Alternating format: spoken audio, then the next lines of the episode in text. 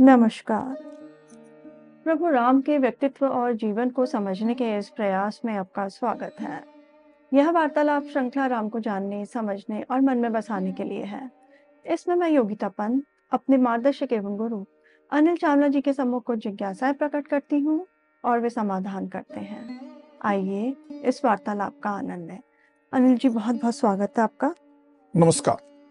अनिल जी पिछले प्रकरण में आपने बताया था कि लंका का अध्ययन करने के लिए राम सुग्रीव इत्यादि ने सुवेल पर्वत में चढ़ करके लंका को देखने का निर्णय लिया था। तो जब वो लंका को देख रहे थे सुवेल पर्वत से तो वहाँ कुछ घटना घटी? कुछ विशेष घटना कुछ घटी? पूरी रात वे लोग अध्ययन करते रहे। जी। उसके बाद जब सूर्योदय हो गया दिन हो गया हम्म, तो लोग अभी बैठे थे। जी। देख रहे दिन में और अच्छा दिखाई दे रहा था। जी। एक एक व्यक्ति दिख रहा था जी। लोगों की हलचल हो रही थी। जी। तो उन्होंने देखा कि एक महल की छत के ऊपर जी। रावण आया हुआ है। जी। बिल्कुल सजा धजा हम्म, उसके ऊपर एक हम्म, दो लोग श्वेत चवर झला अ, से उसको हिला रहे थे ताकि उसको हवा मिले। उसके शरीर पे पूरे पे रक्त चंदन का लेप किया हुआ था। उसने लाल रंग के बड़े चमकते हुए आभूषण पहने हुए थे। बिल्कुल काला तो था ही काले मेघ की तरह और ऊपर ऐसे आभूषण चमक रहे थे। अब ये इन सबने देखा राम ने भी देखा सुग्रीव ने देखा। पर जब सुग्रीव ने देखा जी। तो देखते ही उनको बिल्कुल क्रोध आ गया। यही व्यक्ति ऐसा क्रोध आया और फिर अपना बल मानसिक बल शारीरिक बल उससे प्रेरित हुए और रावण के प्रति क्रोध उससे लेके उन्होंने अचानक बिना किसी से बात किए बिना कुछ किए एकदम वो कूद पड़े। और कूद के सीधा गए और रावण जहाँ था जिस छत पे था वहाँ पहुँच गए। वहाँ पहुँच के जी। अपना परिचय दिया। कि मैं सुग्रीव हूँ। जी।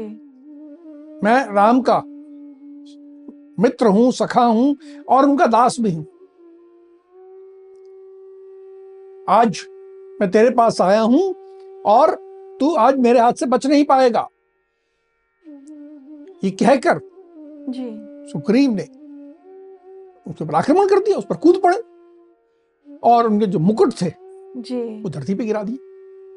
देखिए किसी भी राजा के लिए उसका इस प्रकार आक्रमण करके उसका मुकुट गिरा देना जी। बहुत अपमानजनक है। और उसकी पूरी सुरक्षा व्यवस्था जी। को बिल्कुल चढ़ाते हुए धता देते हुए सुग्रीव ठीक सामने पहुँच गए हैं जी। और कह रहे हैं कि आज तू बच नहीं पाएगा।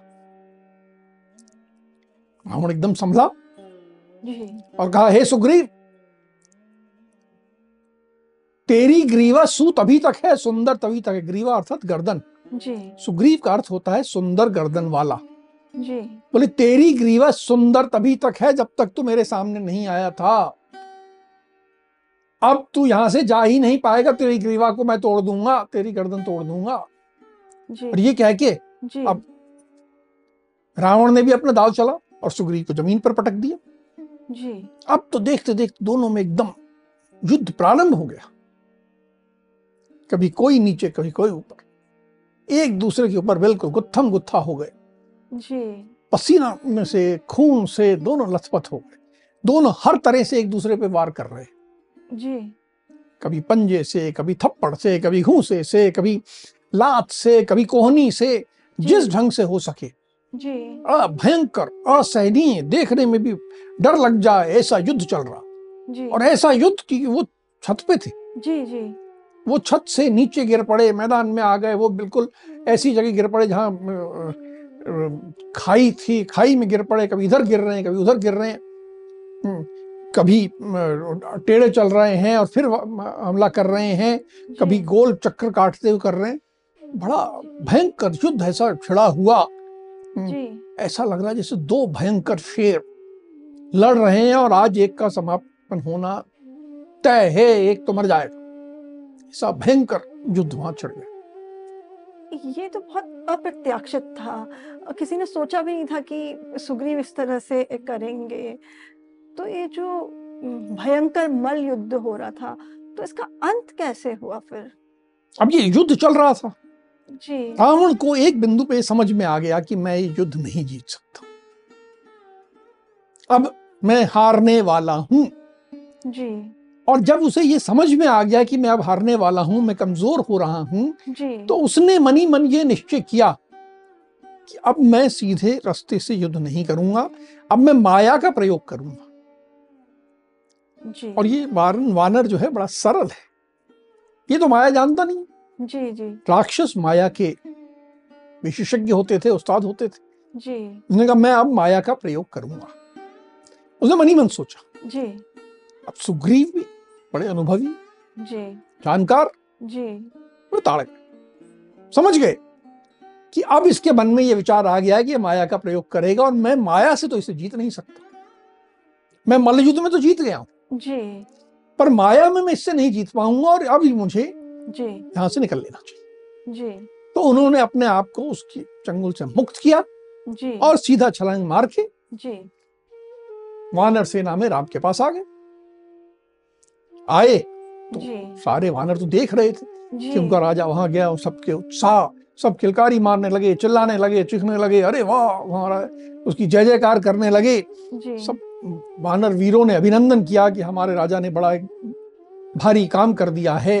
उत्साह के मारे एकदम लहर सारे वानरों में चली गई। स्वाभाविक है कि जहाँ इधर उत्साह और हर्ष की लहर थी जी। दूसरी ओर जो राक्षसों ने ये देखा था जी। उनमें अपमान और निराशा का भाव था। क्यों? कि उनके राजा का इतना बड़ा अपमान करके जी। कोई वापस चला गया। रावण कुछ भी ना कर सका। कुछ नहीं कर सका। तो वो उधर निराशा का भाव दुख का भाव एक कुंठा का भाव आ गया था और इधर तो उत्साह था। जी। अब जब सुग्रीव राम के पास लौटे तो राम जी ने उनकी प्रशंसा की या फिर वो नाराज़ हुए? क्या कहा? कैसी देखो ये बढ़िया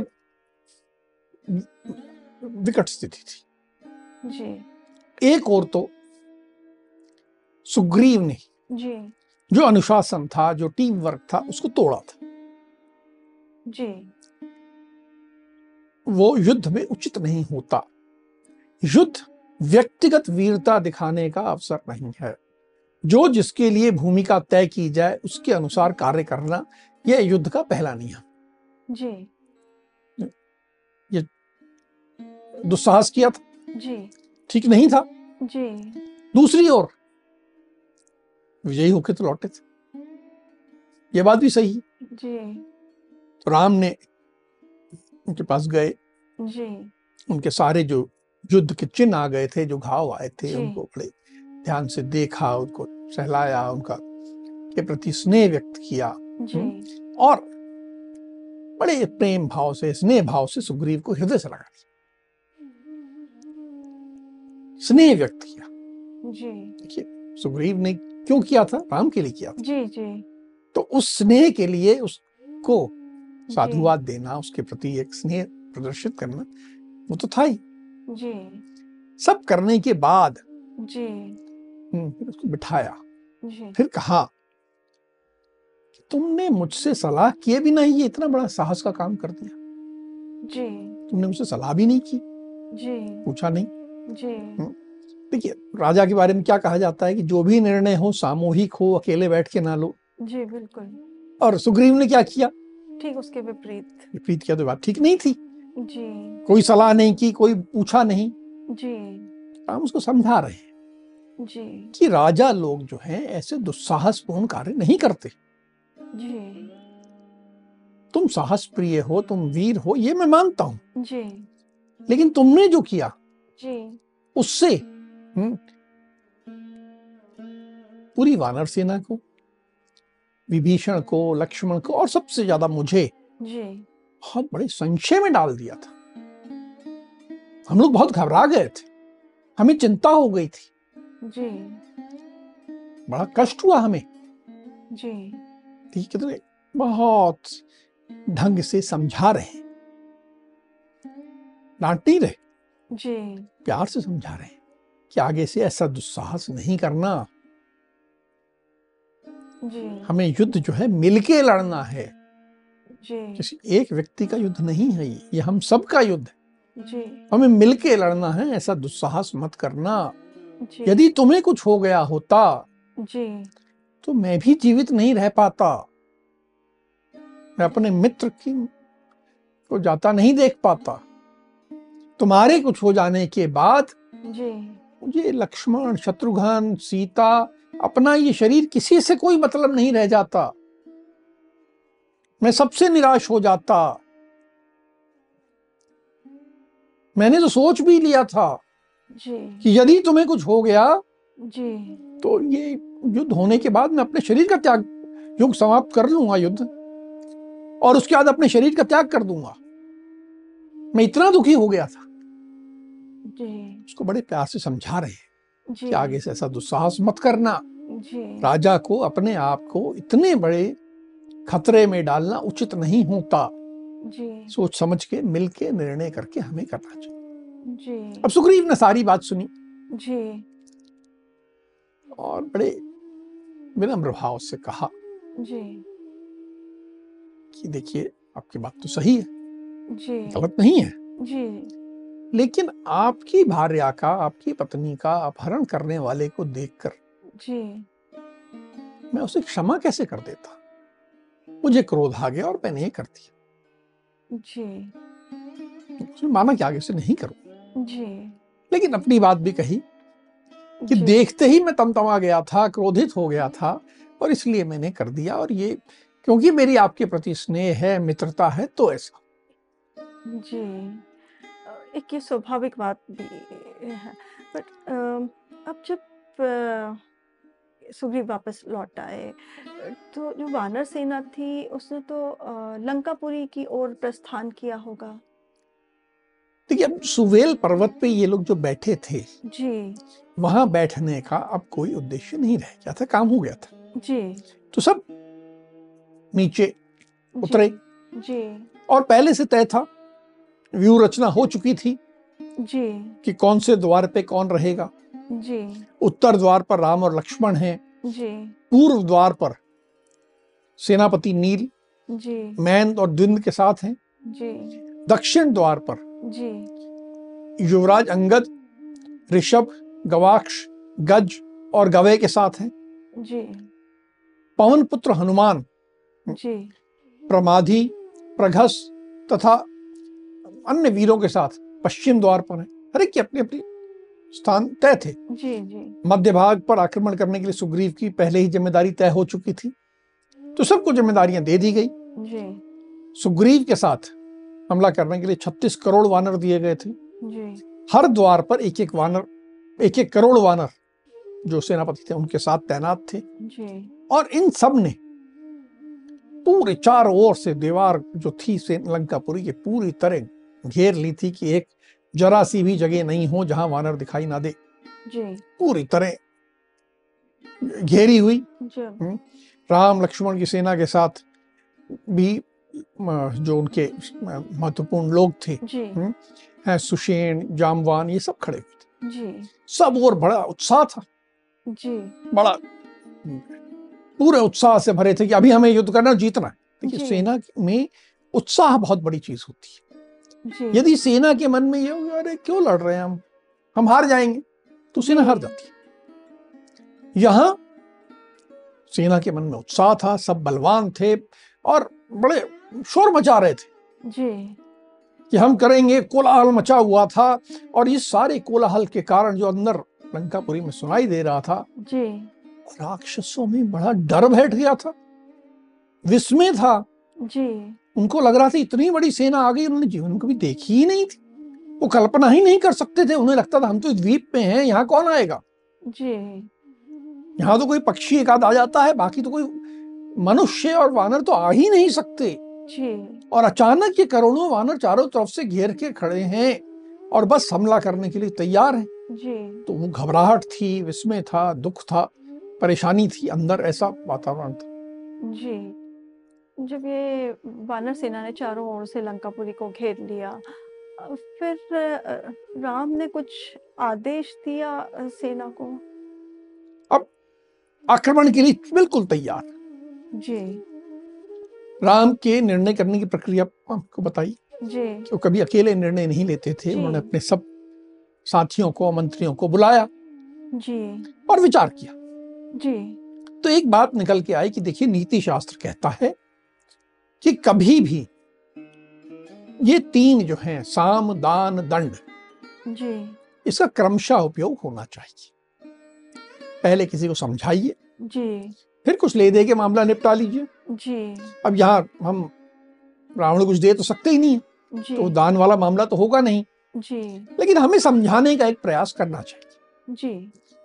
और जब वो नहीं हो सफल रहे जी। जब असफल हो जाए जी। तो हमें दंड पे आना चाहिए अपने शक्ति का प्रयोग करना चाहिए। जी। हम तैयार हो गए हैं बिल्कुल तैयार हैं लेकिन शक्ति का प्रयोग करने के पहले जी। हमें एक मौका रावण को देना चाहिए कि तू अब भी समझ जा। हमारी बात मान ले। तो अब ये बात समझ में आई राम ने कहा हाँ ये तो नीति की बात है धर्म की बात है जी। कि दंड का प्रयोग करने के पहले जी। साम समझाने का किया जाए। आज की भाषा में कहें तो आज ये कहते हैं कि diplomacy before war ji. War के पहले डिप्लोमेसी को एक पूरा मौका दीजिए। जी।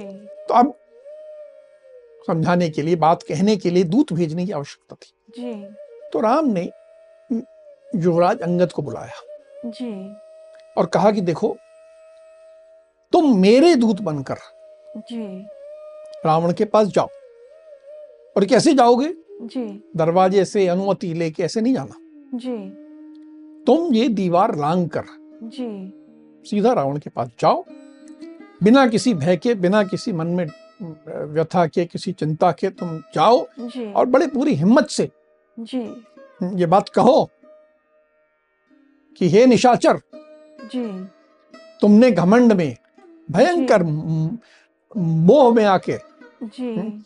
तुमने ऋषियों का देवताओं का जी। गंधर्वों का अप्सराओं का नग नाग का यक्ष का और राजाओं का। जी। बड़ा अपराध किया है। देखो एक बात इसमें समझने की बात। जी। ये जो एक अजबी प्रिंसिपल हमारा जब हम कानून में पढ़ते हैं। जी। कोई जब हम किसी स्त्री के साथ अपराध करते हैं। जी।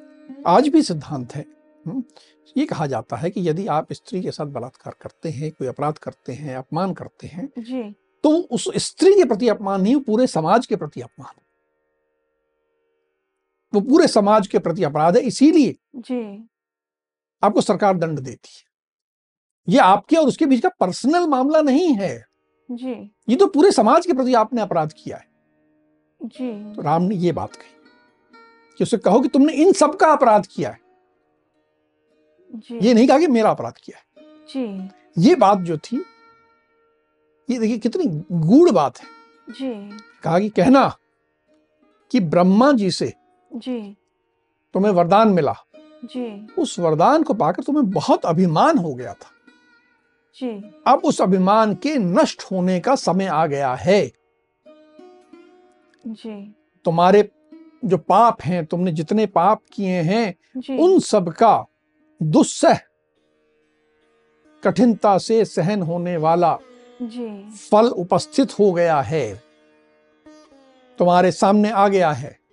जी। मैं राम अपराधियों को दंड देने वाला शासक हूँ। मेरा काम है कि अपराधियों को दंड दूँ। जी। और तुमने जो मेरी भार्या का अपहरण किया है जी। उससे मुझे बड़ा कष्ट हुआ है। सारी बात कहने के बाद अंत में ये बात है। ये बात महत्वपूर्ण नहीं है। पहली बात यह कि तुमने समाज का अपराध किया जी जी। और फिर कह रहे हैं उससे मुझे कष्ट हुआ है। जी। उसका दंड देने के लिए मैं लंका के द्वार पर खड़ा हूँ। जी। जिस बल के भरोसे जी। तुमने धोखा से धोखे से सीता का अपहरण किया था जी। अब उस बल को युद्ध के मैदान में आकर दिखाओ। अर्थात उसे युद्ध का निमंत्रण दे रहे हैं कि आओ और युद्ध करो। चोरी से युद्ध करने नहीं पहुँच गए हैं। जी। ढंग से निमंत्रण देने की आओ। जी। और युद्ध करो अपना बल प्रदर्शित करो। मैं तैयार हूँ युद्ध करने के लिए तुम्हारे दरवाजे पे आके खड़ा हूँ। जी ललकार ललकार ना कहते बिल्कुल ठीक शब्द का प्रयोग किया। ललकार दिया उसे ये अंगत को समझा रहे हैं ये बातें तुम्हें जाके कहनी है जी। कि यदि तुम मिथिलेश कुमारी अर्थात सीता को लेकर मेरी शरण में नहीं आए जी। तो मैं इस संसार को राक्षसों से सूना कर दूँगा। तुम मुझसे बच नहीं सकते हो। रणभूमि में तुम शांत और प्राणहीन हो जाओगे। मेरी दृष्टि में आने के बाद जी। तुम्हें कोई नहीं बचा सकता। यदि तुम भागना भी चाहोगे जी। पक्षी बनकर भी भागोगे और तीनों लोकों में छिपते फर, फिरोगे जी। तो भी जीवित नहीं लौट पाओगे जीवित लंका नहीं लौट पाओगे। जी। तुम्हारे हित की बात बताता हूँ जी। कि तुम्हारा हित इसमें है जी। कि अपना श्राद्ध कर लो। परलोक में जो सुख देने वाले दान पुण्य होते हैं जी। वे अभी कर लो क्योंकि तुम्हारी मृत्यु तो निश्चित है तो ये सब कर लो। जी। और भी जो इच्छा पूरी कर लो। लंका को जी भर के देख लो। क्योंकि तुम्हारा जीवन अब जी। मेरे अधीन हो चुका है और अब उस जीवन का अंत होने वाला है। ये पूरा संदेश जी। राम ने अंगद को दिया कहा जाओ जी। और तुरंत जाके ये रावण को जी। राम का ये संदेश लेकर अंगद रावण के पास गए होंगे। वहाँ क्या हुआ? अंगद जैसा आदेश हुआ था जी। वैसे तुरंत अग्नि की भांति आकाश मार्ग से जी। गए रावण के राजभवन में। पहुँच गए। जी। वहाँ राजभवन में रावण अपने मंत्रियों के साथ बैठा था। जी। कुछ चर्चा कर रहा था। जी। युवराज अंगद वहाँ पहुँचे। जी। पहले अपना परिचय दिया। जी। कि मैं ऐसे ऐसे वाली का पुत्र हूँ। तुमने वाली का नाम सुना होगा। जी। मैं युवराज अंगद हूँ हम्म, और मैं अभी राम के दूत के रूप में तुम्हारे सामने आया हूँ। जी। और जो कुछ राम ने कहा था बिल्कुल यथावत जी। अंगद ने रावण को सुना दिया। ना एक शब्द कम ना एक ज़्यादा। बिल्कुल ठीक ठीक पूरी बात का कह दी? जी। साथ में कह दिया जी। कि यदि तुम राम के चरणों में गिरकर जी। सीता को नहीं लौटाओगे तो मारे जाओगे। जी। स्पष्टता से बता दिया। जी। तुम मारे जाओगे और लंका का सारा जो ऐश्वर्य है सारे। राजपाट है जी। ये विभीषण को प्राप्त होगा। विभीषण यहाँ का राजा होगा। इतनी स्पष्ट बात। पूरी बिना किसी डर के बिना किसी लाग लपेट के सीधी सीधी अंगद ने रावण को सुना दी। जी अभी राम का संदेश सुनने के पश्चात फिर रावण की क्या प्रतिक्रिया थी? वो तो बहुत क्रोधित हो गया होगा। बिल्कुल। कुछ क्षण पहले कुछ समय पहले ही जी। सुग्रीव आया था। जी। उसको पीट के चला गया था। उसका अपमान हो चुका था उसका भयंकर अपमान हुआ था और यहाँ एक व्यक्ति उसके सामने सब मंत्रियों के सामने भरी सभा में कह रहा है जी। कि तुम्हारा मृत्यु निश्चित है अपना श्राद्ध कर लो कर लो। तो क्रोध से एकदम आग बबूला हो गया। जी। और चिल्लाया जी। कि ये जो दुर्बुद्धि वानर आया इसे पकड़ो। एक बार नहीं बार बार का जल्दी पकड़ो इसे तुरंत पकड़ो। पकड़ने का उसने आदेश दे दिया। जी। रावण के ये आदेशानुसार फिर क्या अंगद पकड़े गए थे? अब देखिए रावण आदेश दे रहा था चिल्ला रहा था इसको पकड़ो और मार दो। जी। रावण नीति भूल चुका था धर्म भूल चुका था। दूत को मारना की अनुमति नहीं है। नीति नहीं विरुद्ध। नीति विरुद्ध है। हाँ। लेकिन अब तो उसके सिर पे क्रोध इस तरह सवार था कि नीति भूल चुका था। उसने आदेश दे दिया कि उसको पकड़ के मार दो। जी। चार भयंकर निशाचर भयंकर राक्षस अनेक जो थे बड़े विशाल बहुत तक शक्तिशाली एकदम कूदे और अंगद को पकड़ा। जी। अंगद भी शांत भाव से खड़े रहे। जी। पकड़ने पकड़े जाने दिया। जी। जब चारों ने पकड़ लिया उनको जी। और लगा कि रावण के हाँ यह पकड़ा गया। जी। तो उसके बाद अंगद ने छलांग लगाई और एकदम उछल कर जी। बहुत तेज़ी से उछले और जो महल था जी। उसकी छत पे पहुँच गए। वो इतनी तेज़ी से उछले जी।